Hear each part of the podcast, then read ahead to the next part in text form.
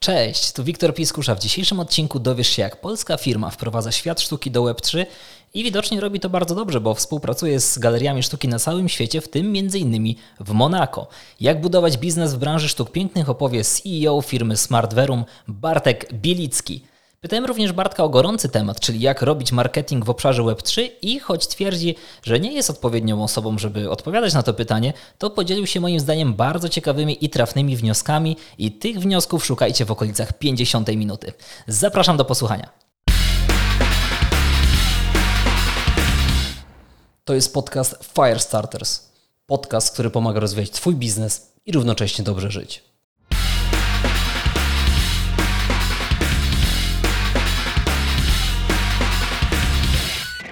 Witam Cię Bartek w każdym razie w podcaście Firestarters. Bardzo mi miło, że przyjąłeś zaproszenie. Bardzo miło również.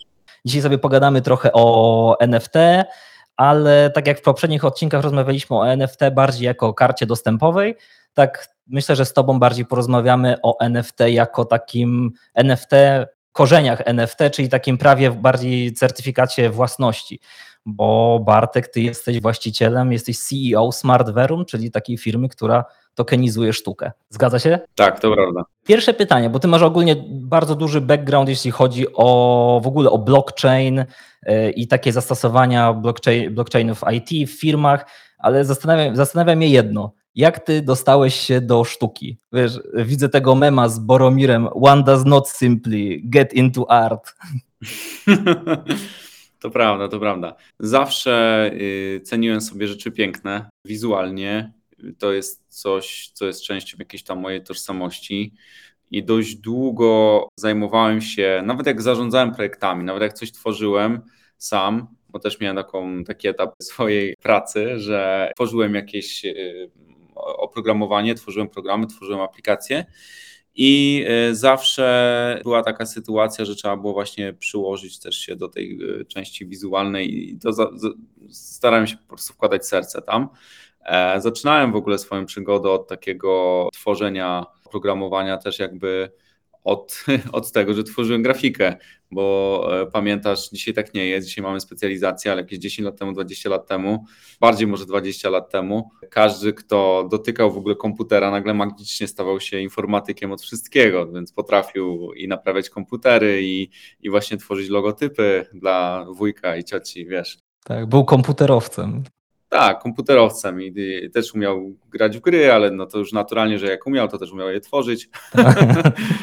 Dzisiaj jest inaczej, nie? Dzisiaj poszliśmy w stronę specjalizacji, nawet w samym programowaniu mamy szeroką gałąź, tak, całe drzewo w ogóle specjalizacji, więc ja zaczynałem właśnie od tworzenia grafiki, bo lubiłem to robić po prostu. I może to jeszcze nie czyni mnie artystą, ale na pewno kimś, kto jest jakiś, jakoś wyczulony na to. Natomiast nie pasowało mi to dużo czasu mi to zajmowało, tak, i miałem jeszcze czas, żeby wybrać sobie którąś z dróg, więc zdecydowałem właśnie pójść bardziej w ścieżkę inżynierską. Przez lata programowałem, potem właśnie zarządzałem projektami. Zarządzając projektami, ta warstwa wizualna też jest, do której nad, nad, którą też pracowałem e, czasem jeszcze bardziej e, niż, niż klient, więc, więc graficy, którzy współpracowali w moich zespołach ze mną, to nie mieli łatwo. Uważam, że gdzieś tam na końcu klient kupuje oczami i zależy mu na tym, żeby korzystać z pięknych rzeczy, chociaż też e, spostrzegłem, że wielu klientów w ogóle nie zauważa tej, czy użytkowników nie zauważa tej warstwy. No i to jest jakby jeden wątek, że to po prostu było we mnie, a druga sprawa jest taka, że mój brat, 9 lat młodszy ode mnie, jest artystą więc e, w naturalny sposób też jakby się otaczałem w tym środowisku. Rafał e, jest artystą, który tworzy abstrakcje, edukował się w tym temacie, dzisiaj też zresztą e, wykłada na jednej z uczelni, nie pamiętam, zamorduje mnie, ale okej. Jakichś sztuk pięknych pewnie. Nie, właśnie nie na SP, na, na, na uczelni Collegium Da Vinci. To jest bardzo fajna, innowacyjna y, uczelnia, której też mi się zdarzyło kiedyś tam wykładać coś, także pozdrawiam wszystkie osoby, które jakoś zahaczyły się o tamtą uczelnię. Natomiast no, Rafał też sprzedawał swoje prace, nadal sprzedaje y, między innymi w DESie, tak, więc no, to jest potentat na polskim rynku. Tak więc wszystko się jakoś po prostu naturalnie zazębiło. No i odkryłem dość późno, bo gdzieś tam już byłem po 30, odkryłem, że w sumie to jest fajne. to jest fajne, ciekawe, interesujące i e, ja lubię w ogóle zmieniać domenę co jakiś czas. Mm, siedziałem bardzo mocno w edukacji. Jak kończyłem informatykę, moi koledzy szli dalej edukować się w temacie informatyki, ale szukali pierwszej pracy. Ja poszedłem edukować się w temacie y, pedagogiki i to mi dawało y, dużo fanu, dużo frajdy, zupełnie nowa dziedzina, jakby łączenie dwóch dziedzin to jest coś, co, co kocham, tak? Po jakimś czasie kryłem właśnie sztukę, po drodze parę innych jeszcze przygód, romansów, ale no tutaj ta sztuka jest o tyle fajna, że naprawdę czuję, że realizuję sam siebie. Tak więc taka trochę dookoła odpowiedź, ale ale tak, to jest po prostu fascynujące. Każdy obraz to nie jest tylko obraz. Wiele osób, wielu laików widzi, widzi obraz i im się podoba albo nie podoba, tak. A tu jest właśnie historia stojąca za tym wszystkim, więc y, to jest dopiero fascynujące. I w przypadku, no ty się zajmujesz taką, można powiedzieć, sztuką na poważnie, nie? Bo to, to się nazywa fine art, tak już z tego, co się dowiedziałem, czyli te sztuki piękne. A jak można określić jakby tą sztukę NFT? Czy to jest, się określa też jako jest jakiś rodzaj tej sztuki? I tak i nie, no bo zależy kogo się zapyta. I ja akurat mam inne podejście do NFT. Dla mnie NFT to jest medium, to jest rewolucja e, w multimediach, w internecie, w wartości, w rozumieniu wartości, definicji w ogóle wartości.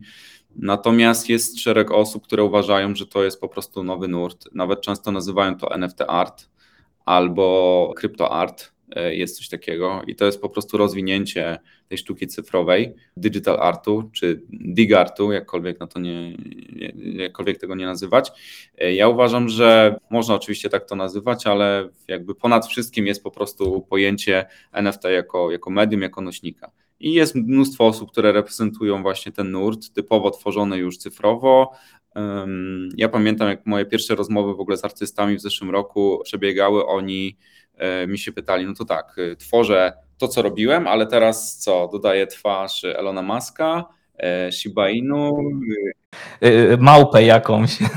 Tak, to musi błyszczeć, to musi, jakby o co tu chodzi w ogóle, tak? I oni próbowali złapać NFT jako właśnie trend w sztuce, jako kolejny jakiś tam odłam, tak? Mieliśmy impresjonistów, mieliśmy kubizm i tak dalej. Nagle jest NFT. No i coś w tym jest, bo rzeczywiście można zidentyfikować bardzo dużo prac, które obraca się wokół jednej określonej stylistyki. Ona jest trochę tandetna w mojej opinii, E, taka właśnie mm, infantylna, upraszczająca rzeczywistość bardzo często, aczkolwiek to jest tylko mój odbiór, ktoś może właśnie powiedzieć, że nie, właśnie ona doskonale opisuje rzeczywistość. to jest właśnie piękne w sztuce. Natomiast właśnie ja się nie podczepiam pod to, My jako Smartverum e, trochę to nawet omijamy. Nie traktujemy tego jako coś gorszego, tylko po prostu coś, czym nie, nie zajmujemy się do końca.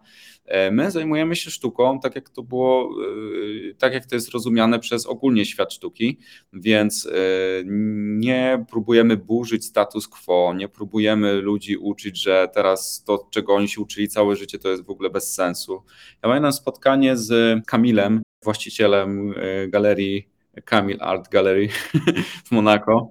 E, bardzo fajny, sympatyczny pan, starszy. I on mówi, on położył na mojego laptopa bardzo gruby katalog dzieł, mniej więcej taki gruby. No to każdy, kto widział różne katalogi, to wiesz, to nawet jak na katalog taki artystyczny, to jest dość dużo. Duży format, e, też papier odpowiednio tam, e, odpowiedniej jakości.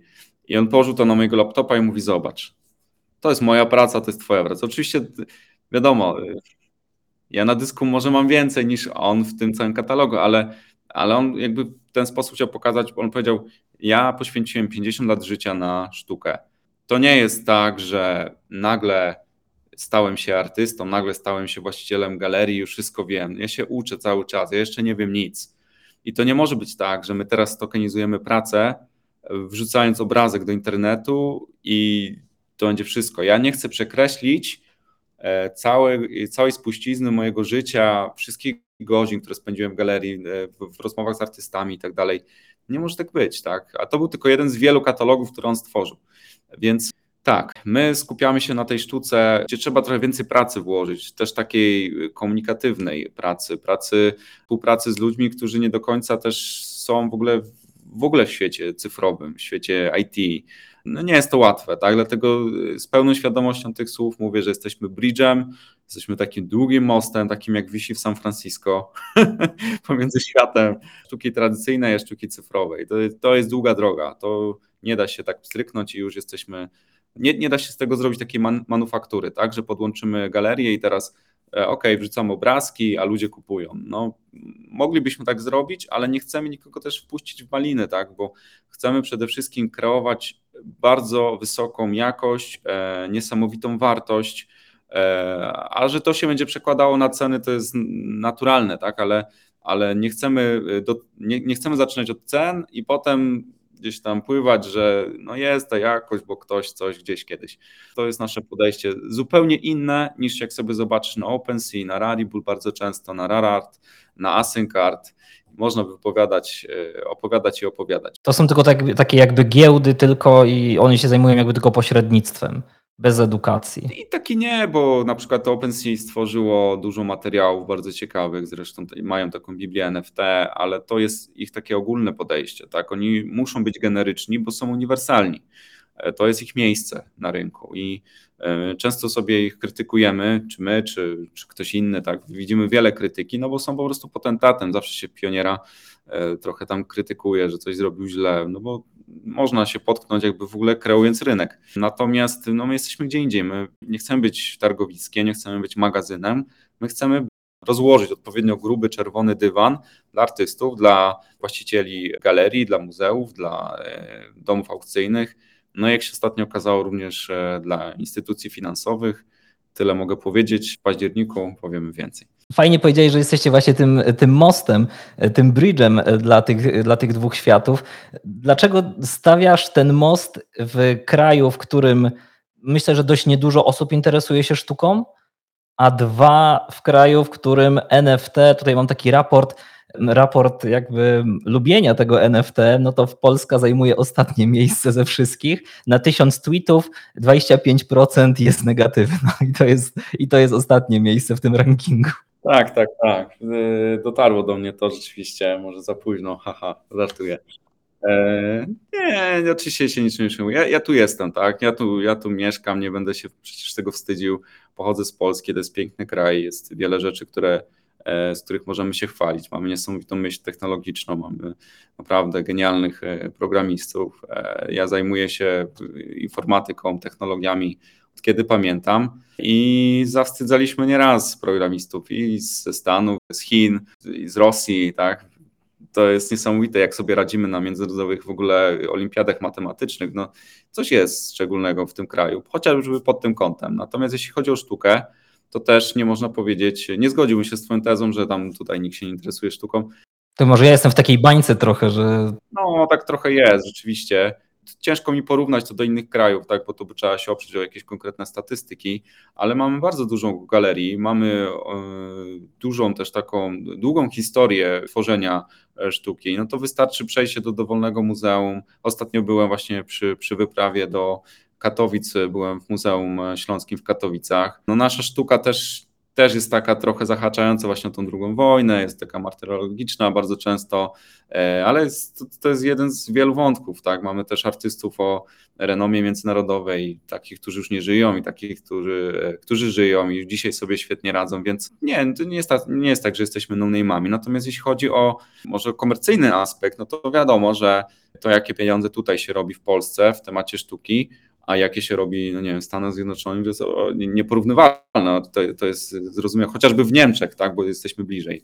Porównując się z naszymi sąsiadami, no to wiadomo, no może nie, nie, nie wypadamy zawsze na korzyść, ale y, ta sztuka jest obecna i y, chociażby w domach, wiadomo, my jesteśmy takimi, ludzie są takimi stworzeniami, które lubią też obcować e, czy, czy, czy żyć w ogóle na co dzień w okolicach czegoś, co jest piękne, nie? więc e, sztuka użytkowa jak najbardziej też ma tutaj e, sens. Wieszanie czegoś, co nam się podoba, co nas inspiruje, jest, jest w porządku, więc jakby sama sztuka jest, uważam, wpisana w DNA. Nawet niektórzy uważają, że to nas właśnie odróżnia, czy, czy sztuka, czy poszukiwanie czegoś głębszego w życiu, jakieś, jakieś refleksje, religia, filozofia, to, to jest coś, co właśnie nas odróżnia od zwierząt, więc może jest to jakiś kierunek. Okej, okay, to wróćmy ogólnie do Smartverum.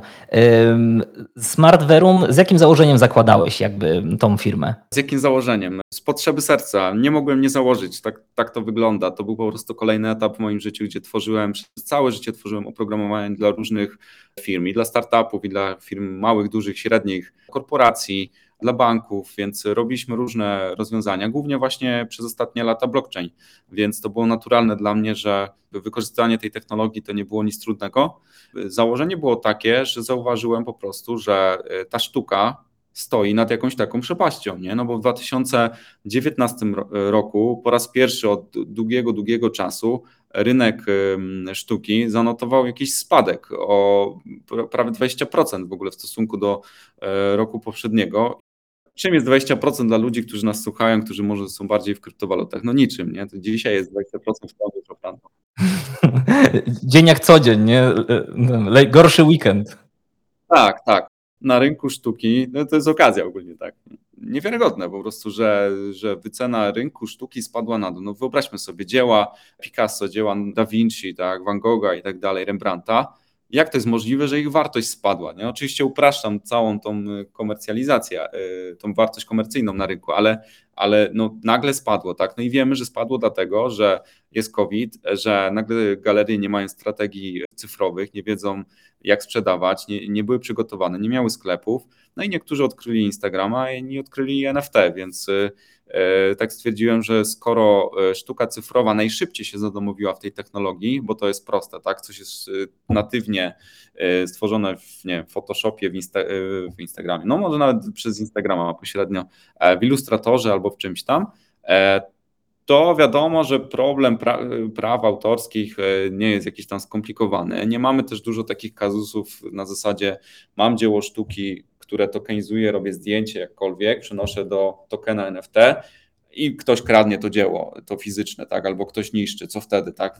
To jest za dużo różnych problemów, jak na start tak wielkiej innowacji, na, na start rewolucji, dlatego ludzie zajęli się tylko i wyłącznie tą sztuką cyfrową. No ja zauważyłem, że lubię sobie dawać naprawdę grube y, wyzwania, więc zauważyłem, że tutaj to wyzwanie jest naprawdę przeogromne, wybiega poza informatykę, jest mega interdyscyplinarne, tak, zahacza o rozumienie prawa własności, zahacza o, o sprzedaż. No, tak naprawdę jest dużo do wymyślenia, no więc oczy mi się zaświeciły, bo uwielbiam, jak jest dużo do wymyślenia, bo jestem po prostu czystej krwi innowatorem i e, jeśli jest właśnie coś do wymyślenia, to po prostu tam zaraz jestem staram się coś, coś wymyślić, coś od siebie dodać, tak? A jeśli jest już wymyślone, no to, no to jest już wymyślone, no to szkoda.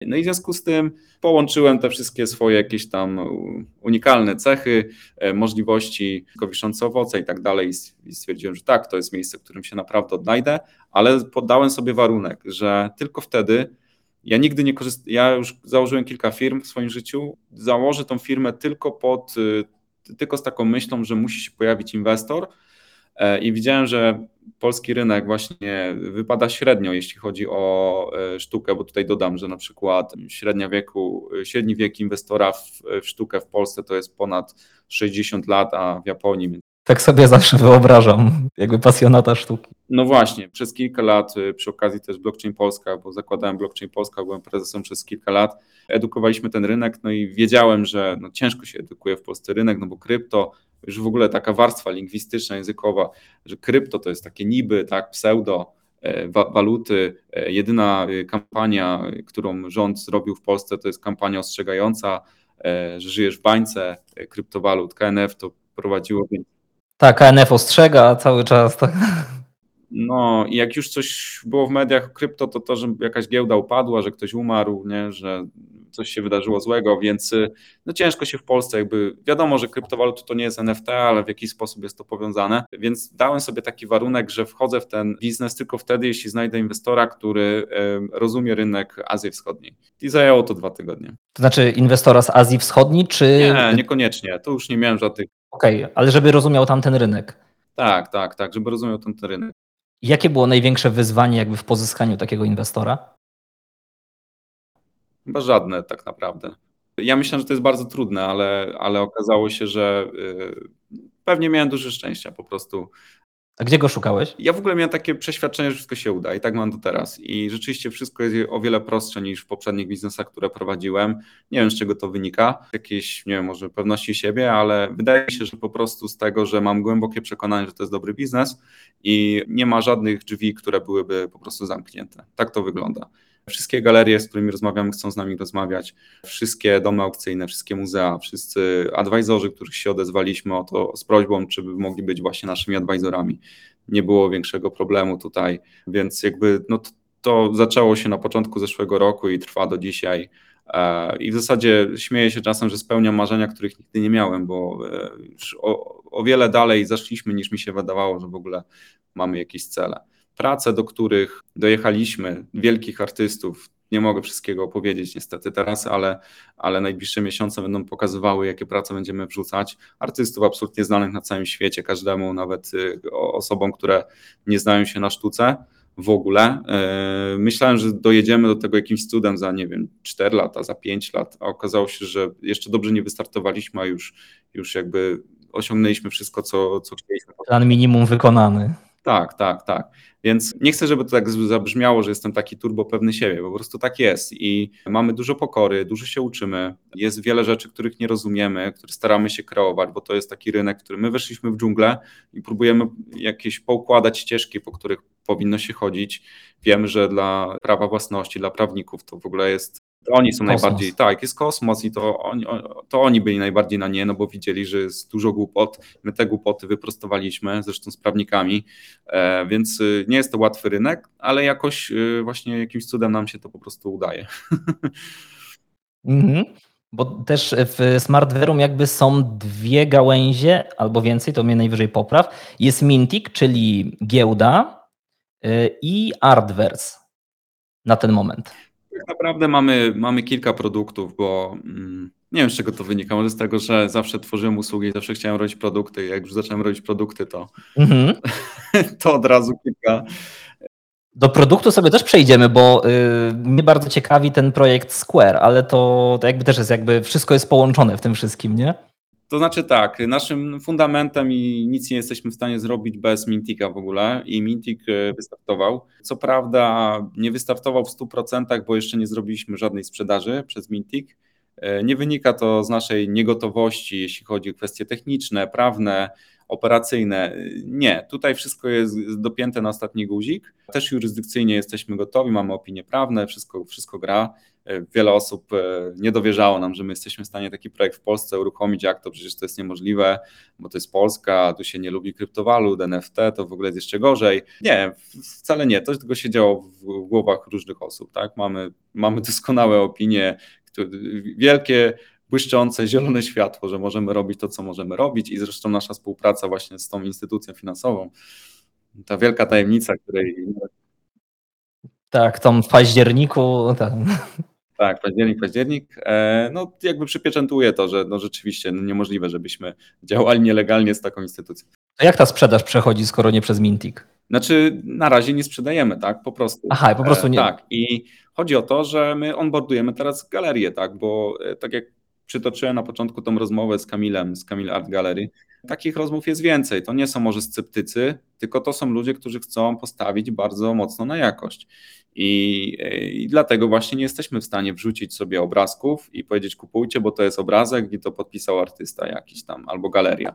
To nie wystarczy. Ja też wiem, że y, osoby, które kupują NFT, no też chciałyby mieć jakieś utility, tak? Chciałyby mieć jakieś trade'y, chciałyby, żeby to było funkcjonalne, więc y, zanim przeprowadzimy właśnie galerię przez te wszystkie, całą tą edukację, no to, no to po prostu to kosztuje czas Robimy to cały czas, e, jeździmy. Właśnie byliśmy w Monako po to, żeby też o tym rozmawiać z niesamowitymi galeriami, z niesamowitymi ludźmi, którzy tak naprawdę stanowią o rynku sztuki globalnie. Więc to jest e, dla mnie fascynujące i zachwycam się każdego dnia i każdego dnia sobie myślę, co się dzisiaj wydarzy.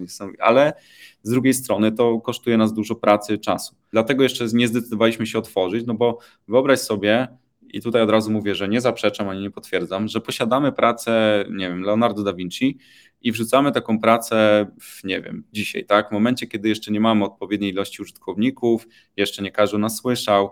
Ostatnio byliśmy wymienieni jako jeden z y, najlepszych projektów Web3 w Polsce przez e, Mam Startup i InfoShare, ale co to w praktyce oznacza? No, że ktoś o nas słyszał, tak, ale tak. I teraz wyobraźmy sobie, że my wrzucamy e, pracę Leonardo da Vinci, gdzie jeszcze tak naprawdę nie zbudowaliśmy tej silnej masy marketingowej. No to to nie jest dobre, to nie jest właściwe i dlatego też e, onboardujemy galerię, zapraszamy użytkowników, z każdym dniem mamy większą ilość, e, liczbę użytkowników. Zaczynamy tak naprawdę od tej akcji z instytucją finansową i w tym roku będziemy mieli też e, aukcje, będziemy mieli więcej dzieł, będziemy mieli się czym pochwalić, ale na razie to robimy tak. Zbieramy bardziej niż, niż publikujemy. Właśnie dlatego, dlatego nic jeszcze nie, nie sprzedaliśmy, bo nie chcielibyśmy też.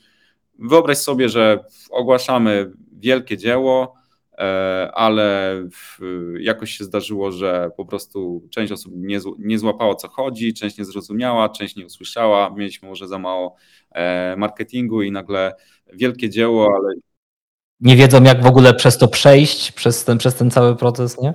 Tak, wielkie dzieła, wiesz, a na przykład y, mamy niską cenę z tego, nie? Więc na to sobie pozwolić nie możemy i dlatego, y, ponieważ nie brakuje nam pieniędzy, no to rozwijamy platformę dalej i dojeżdżamy do takiego miejsca, gdzie naprawdę będziemy mogli zabłyszczeć. Aczkolwiek, no tak jak mówię, wszystko już mamy, tylko teraz budujemy tą marketingową, PR-ową e, stronę. Czyli pozwól, że podsumuję tą strategię. Jakby zbieracie takie hity, takie bomby, które dopiero zrzucicie, jak zbierzecie odpowiednią ilość, po prostu zbudujecie świadomość wśród y, klientów i wtedy dopiero im to zrzucicie, nie? Tak, i nie od nich zaczynamy, nie? Ja bym chciał, ja w ogóle, no, jestem najgorszy, nie? Bo ja bym chciał. mnie, tam, mnie tam cała firma trzyma, żebym tylko czegoś nie powiedział. E, no, ale, ale, ale tak, e, zaczniemy od takich powiedzmy mniej, mniej znanych artystów, e, ale już znanych, od prac, które już coś znaczą, ale powiedzmy jeszcze, nie wiem, nie, nie są kamieniami milowymi w ogóle dla historii sztuki. No i będziemy powoli się rozwijać. Także tak, taki jest plan, spokojny. Wiadomo, konkurencja też nie śpi, coś tam robią, ale, ale my, my jesteśmy spokojni, tak, ze względu na to właśnie na ten kontent, który posiadamy. Mhm. I zanim przejdziemy sobie jeszcze do Square, chciałem Cię zapytać o ten projekt Messengers. Czyli to też myślę, że fajnie, fajnie, fajnie tutaj sobie możemy o tym coś powiedzieć, bo to są jakby takie. To są dzieła sztuki malowane, tak jak ja zawsze wyobrażam sobie dzieło sztuki, namalowane farbami chyba olejnymi, tak? Ale będzie można jakby dobierać tam atrybuty do tych postaci na przykład. Nie, nie wiem dlaczego, ale zawsze marzyłem właśnie, żeby w ogóle fascynował mnie temat aniołów e, i przy tej okazji możemy to jakoś eksplorować, ten wątek. W ogóle słowo angelos e, znaczy posłaniec, więc nazwaliśmy projekt Messenger spisany przez trójkę, bo ma to być jakieś nawiązanie do świata trzeciej generacji internetu czy sztuki trzeciej generacji. I projekt jest fascynujący, tak, no bo jakby popatrzeć na serię NFT, które są na świecie, no różne rzeczy można powiedzieć.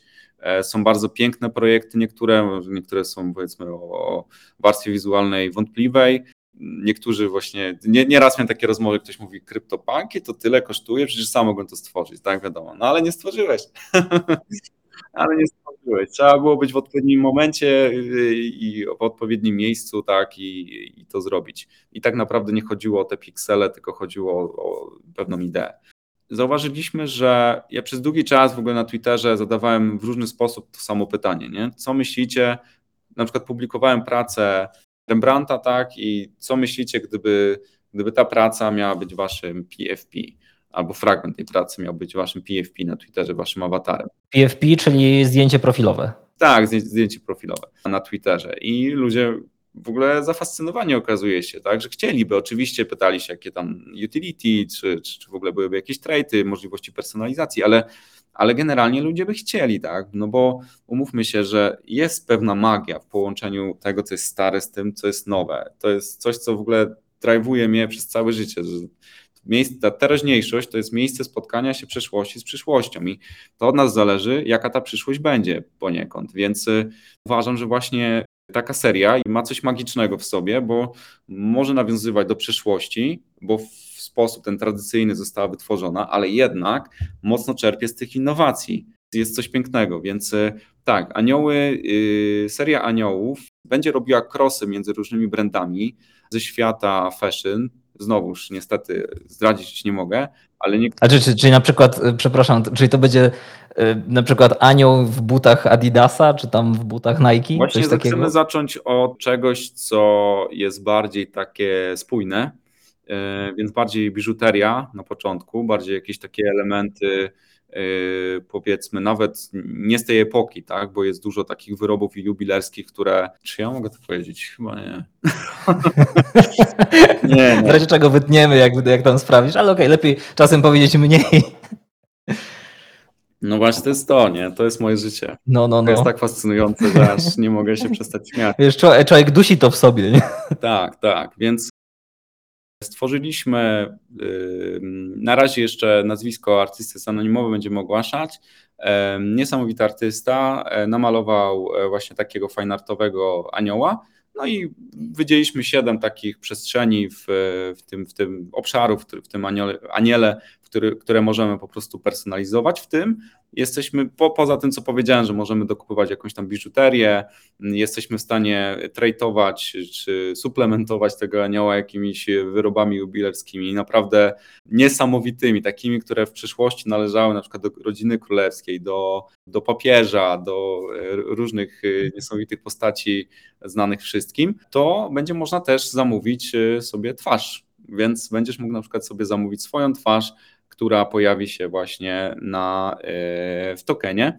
E, I to jest pewna jakaś taka nowość, tak? No bo do tej pory raczej jak już się pojawiały takie twarze, to tylko na zamówienie celebrytów, no nie, tworzone były jakieś tam Snoop Doggy, Eminemy i tak dalej, a tutaj y, jesteś w stanie stworzyć sobie NFT, który będzie twoim PFP, ale właśnie w stylu takiej, e, takiego klasycznego malarstwa. I to jest ciekawe, bo nawet osoby, które, bo wiadomo, osoby, które są, jakby to nazwać, e, bardzo takie egoistyczne i w ogóle lubią, jak się gdzieś tam publikuje i mają parcie na szkło i tak dalej, to one nie mają z tym problemu, żeby sobie kupić taką podobiznę sam, samego siebie, no nie? Ale nawet takie osoby e, skrajnie skromne, z którymi też rozmawiałem, bo to był taki wątek, który mnie interesował, czy to jest tylko coś, co takich typowych celebrytów będzie kręciło, ale nawet takie osoby skromne, które nie mają e, takiego e, charakteru, są zainteresowane tym, żeby posiadać taki e, swój awatar w świecie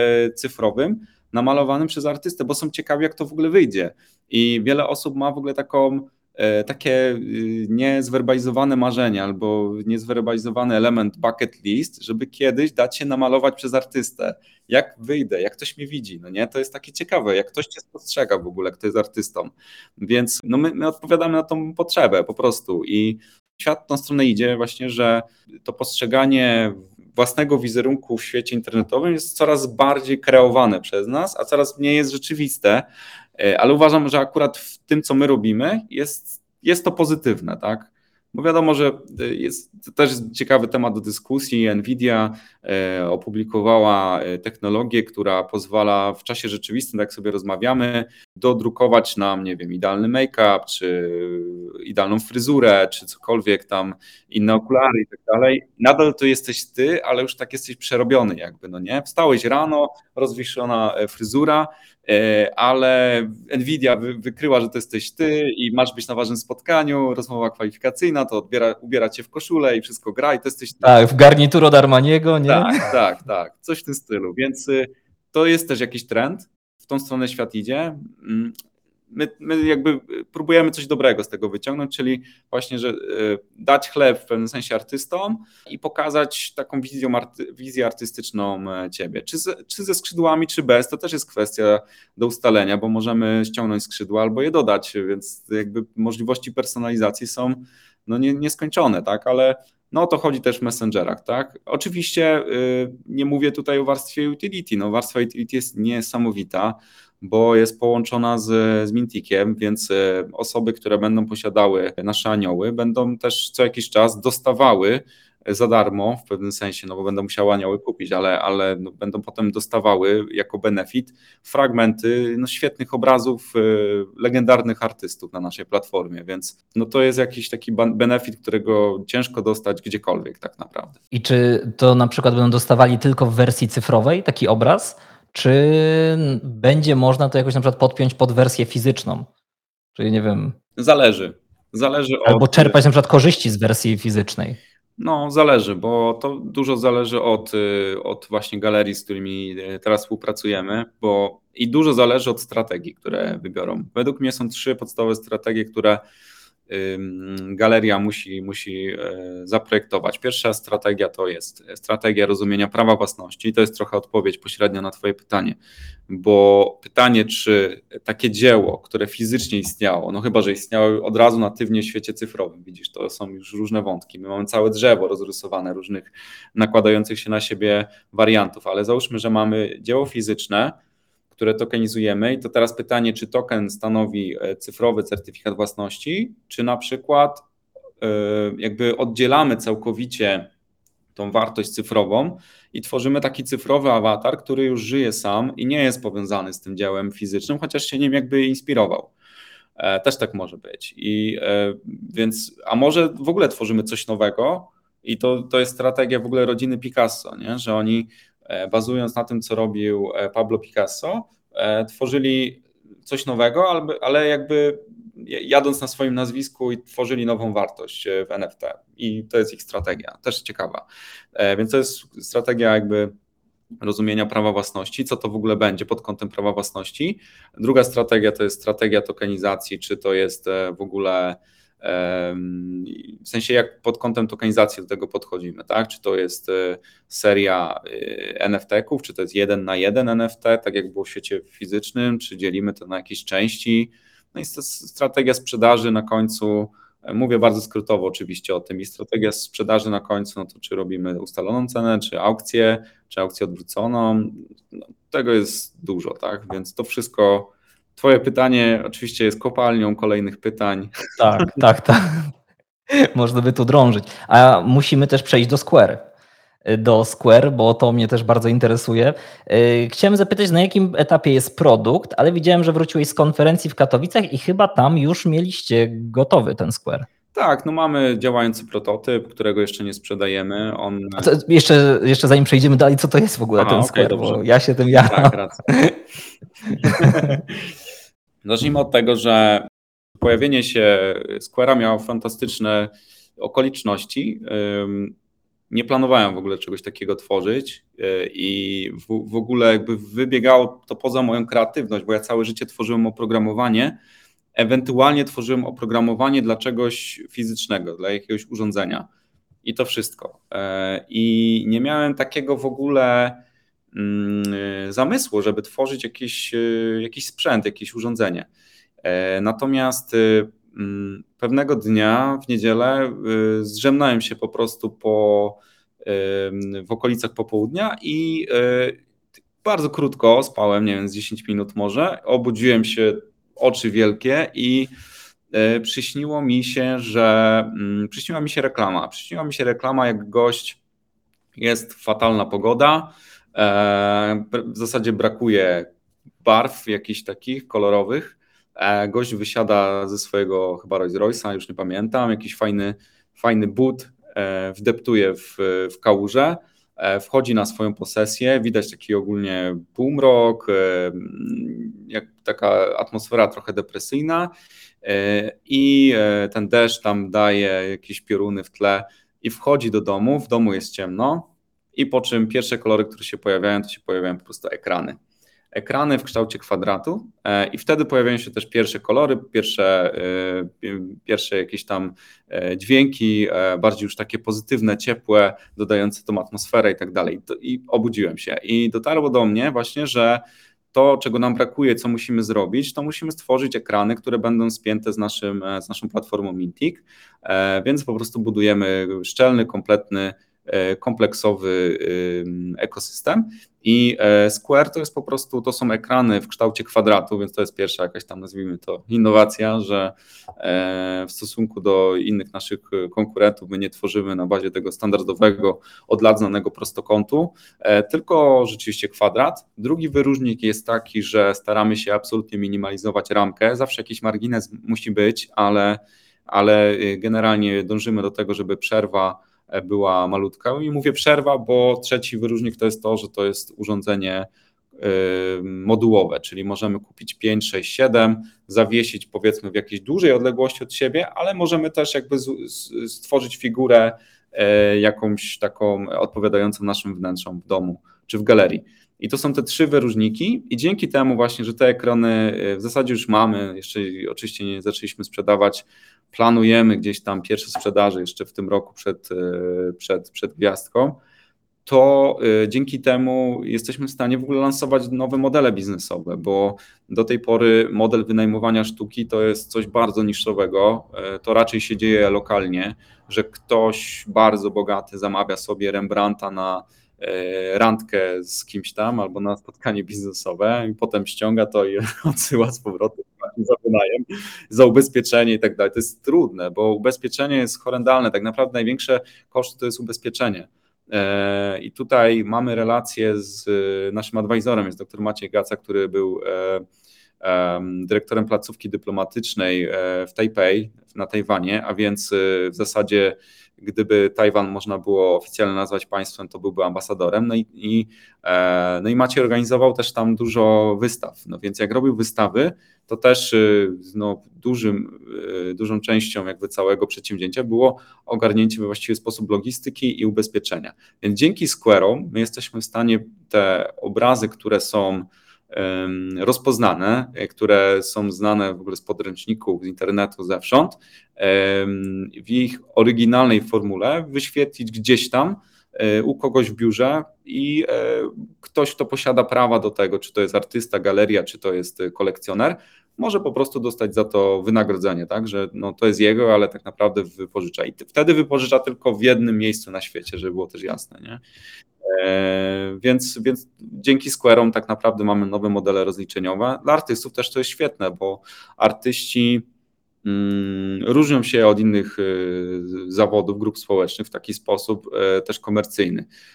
Na przykład programiści, żeby udowodnić swoją nie wiem, przydatność do zawodu i to, że są dobrymi programistami, no to walczą o to, żeby z juniora stać się seniorem, walczą walczą o to, żeby mieć dużo doświadczenia, walczą o to, żeby mieć dużo ciekawych projektów. E, a artyści e, oczywiście walczą o to, żeby, żeby mieć dużo ciekawych prac, ale jest wielu artystów, co ma wiele ciekawych prac i są nierozpoznani, więc to, co robią artyści, to muszą jeździć po całym świecie i w tych kluczowych stolicach kultury muszą się pokazywać w jakiś sposób, może ktoś ich dostrzeże, a jak nie, to przynajmniej w portfolio mają informację, że się e, wywieszali już w Dubaju, w Miami, w w Monako, gdzieś tam w Paryżu i tak dalej.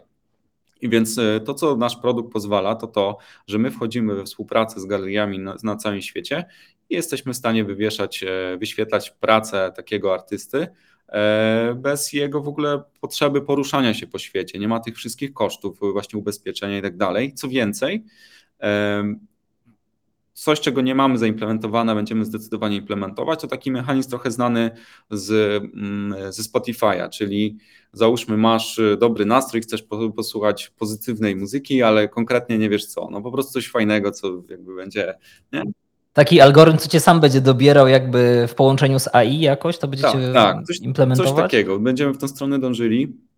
Teraz wyobraź sobie taką sytuację, że e, nie wiem, jest to właśnie ten, niech to będzie ten Tajwan, jest Narodowe Święto Mango, nie ma takiego święta, ale załóżmy, że jest, e, i wszystkie galerie wyświetlają pracę mango z całego świata.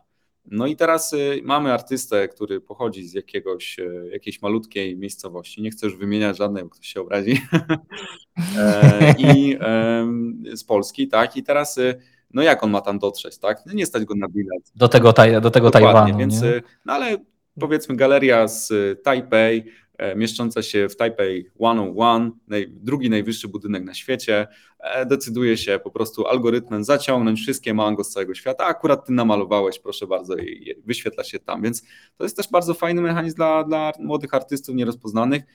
Ich strategia na to, żeby wejść we współpracę z galerią. To jest, poszerza jakby, nie, nie, chcę powiedzieć, że poszerza sztukę, bo sztuka jest sztuką, tak, ale poszerza możliwości dla wszystkich osób, które są w ekosystemie sztuki e, globalnie. I dla artystów, i dla e, właścicieli galerii i innych instytucji kultury, i dla e, inwestorów, tak, tacy, którzy inwestują w sztukę po to, żeby mieć zwrot, i dla kolekcjonerów, dla takich, którzy kupują sztukę, żeby napawać się pięknem, bo potrzebują tego, i po prostu dla miłośników sztuki, dla mecenasów, dla kuratorów, E, więc to jest dość szeroki projekt, nie ukrywam, ale no, konsekwentnie pokonujemy kolejne kamienie milowe. No właśnie, a jak planujecie pokonać na przykład konkurencję w postaci Samsunga Frame'a? Nie chcemy ich pokonywać. Tak naprawdę, jeśli chodzi o Samsung Frame, to jest też świetny, świetny ekran i myślę, że oni mają zupełnie inny model biznesowy. Oni, oni nie wyświetlają w tym momencie NFT, a nawet gdyby wyświetlali NFT, to nie, nie w takiej formule, co my wyświetlamy. To, co oni robią. Bo to jest też prostokąt, nie? Tak, to jest prostokąt.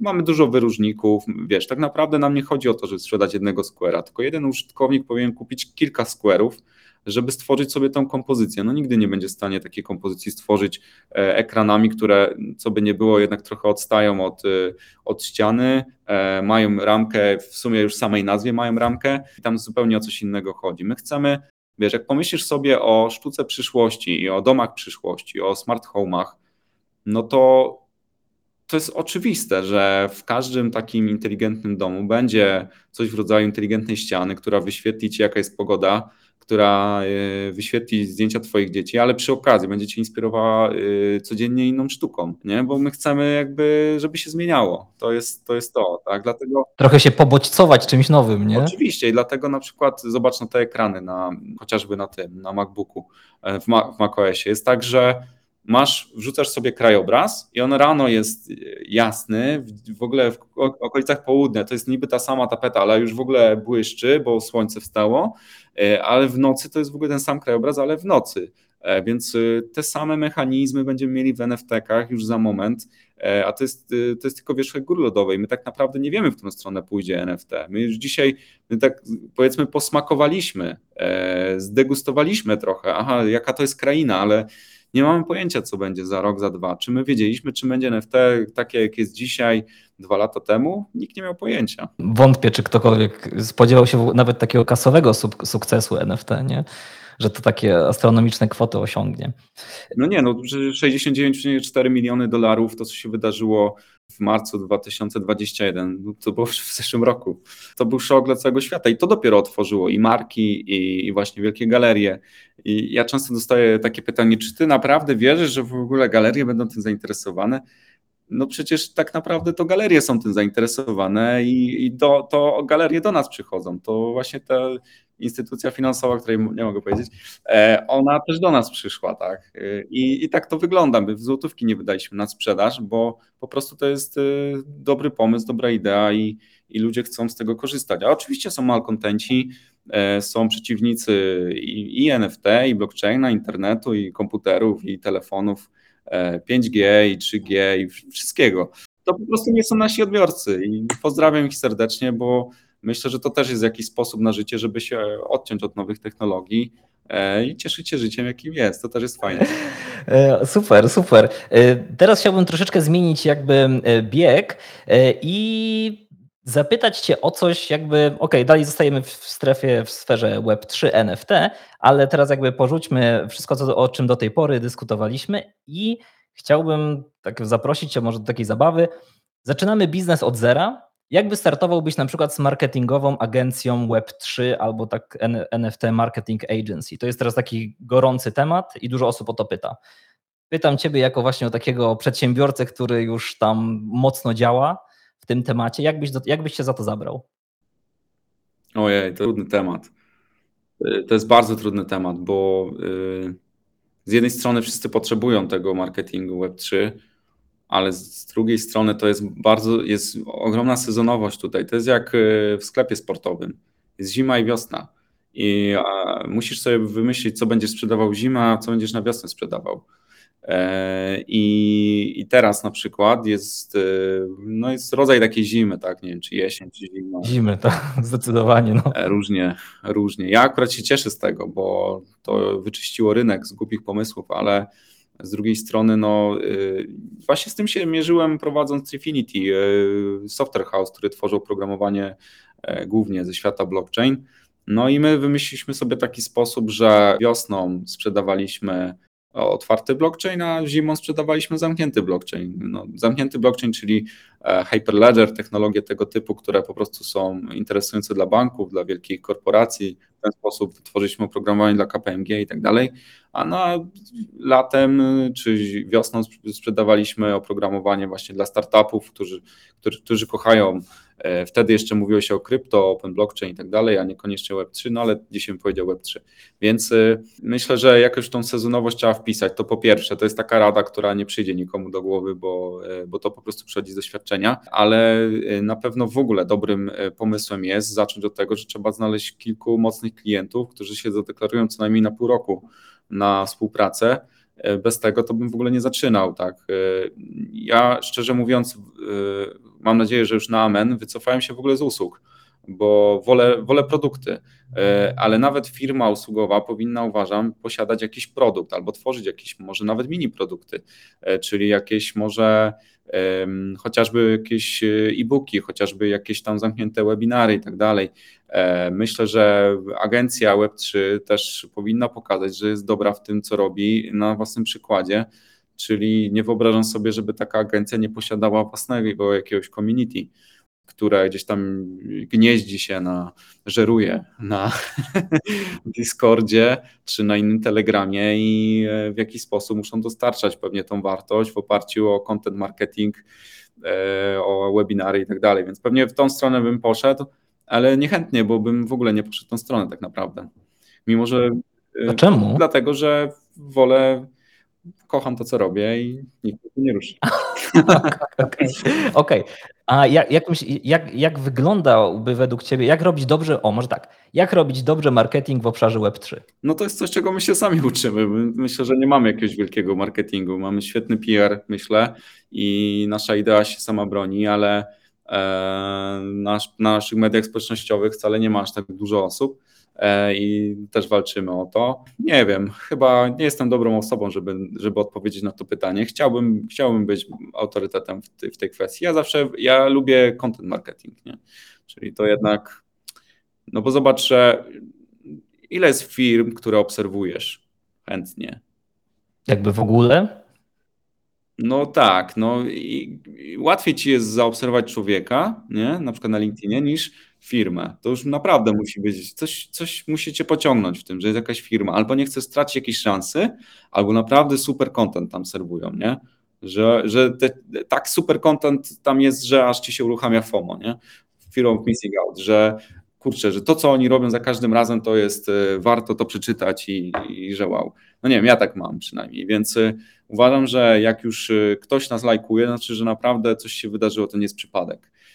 Więc w firmie jest trudno, trudno uzyskać. Raczej właśnie te społeczności. A żeby społeczność była wokół firmy, no to też trzeba właśnie jakąś unikalną wartość. No i my w tą stronę idziemy tak. Też między innymi dlatego powołaliśmy do bytu anioły, żeby wokół tego, wokół naszej firmy też e, skupić osoby, które właśnie poważnie myślą o sztuce, są ze świata sztuki, e, tworzą tak naprawdę w ogóle sztukę. Tylko widzisz, nasze podejście też jest takie, że my tak naprawdę nie potrzebujemy do końca masy.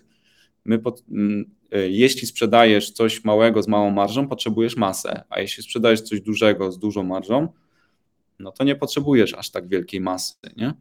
E, więc my trochę jesteśmy w innym miejscu, nie? No to jest, to jest trudne pytanie. Nie, na pewno nie na jedno zdanie, a ja nie jestem marketerem.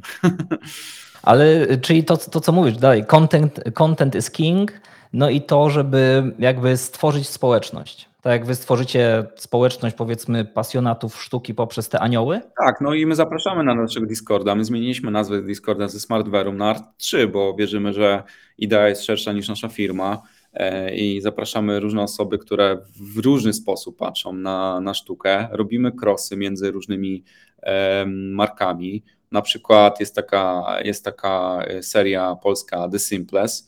E, zaprosiliśmy ich na naszego Discorda. Po co mamy rozkręcać dwa różne Discordy, skoro możemy w jednym miejscu mieć ludzi, którzy ogólnie są e, zainteresowani sztuką i w tą stronę będziemy szli. Coraz więcej crossów, crossów w ramach jednej idei.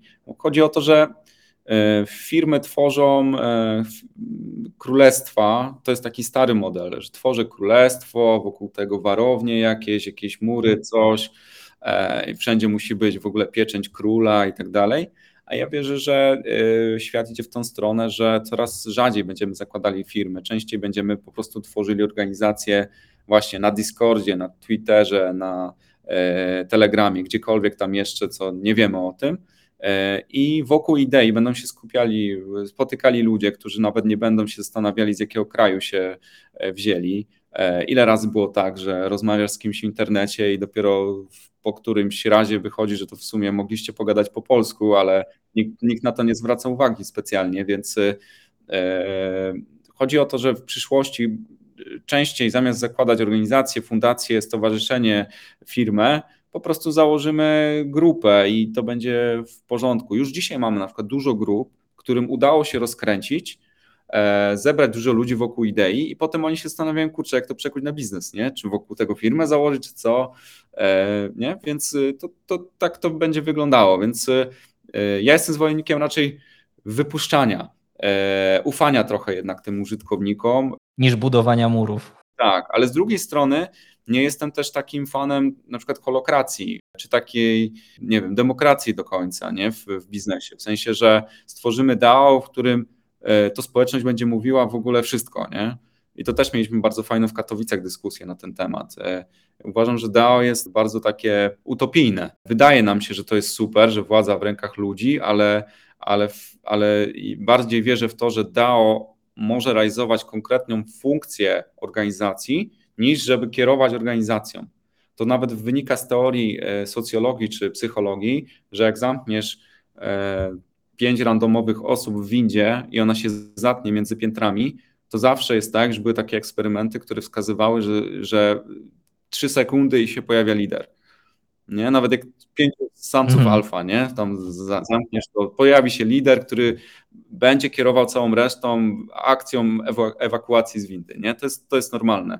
Więc DAO nie do końca odpowiada, odzwierciedla naturę człowieka w mojej opinii, ale jest sprytnym mechanizmem smart kontraktowym. Nie? Super, to w takim razie mam ostatnie pytanie. Więcej odpowiedziałem, chyba nie, ale inny.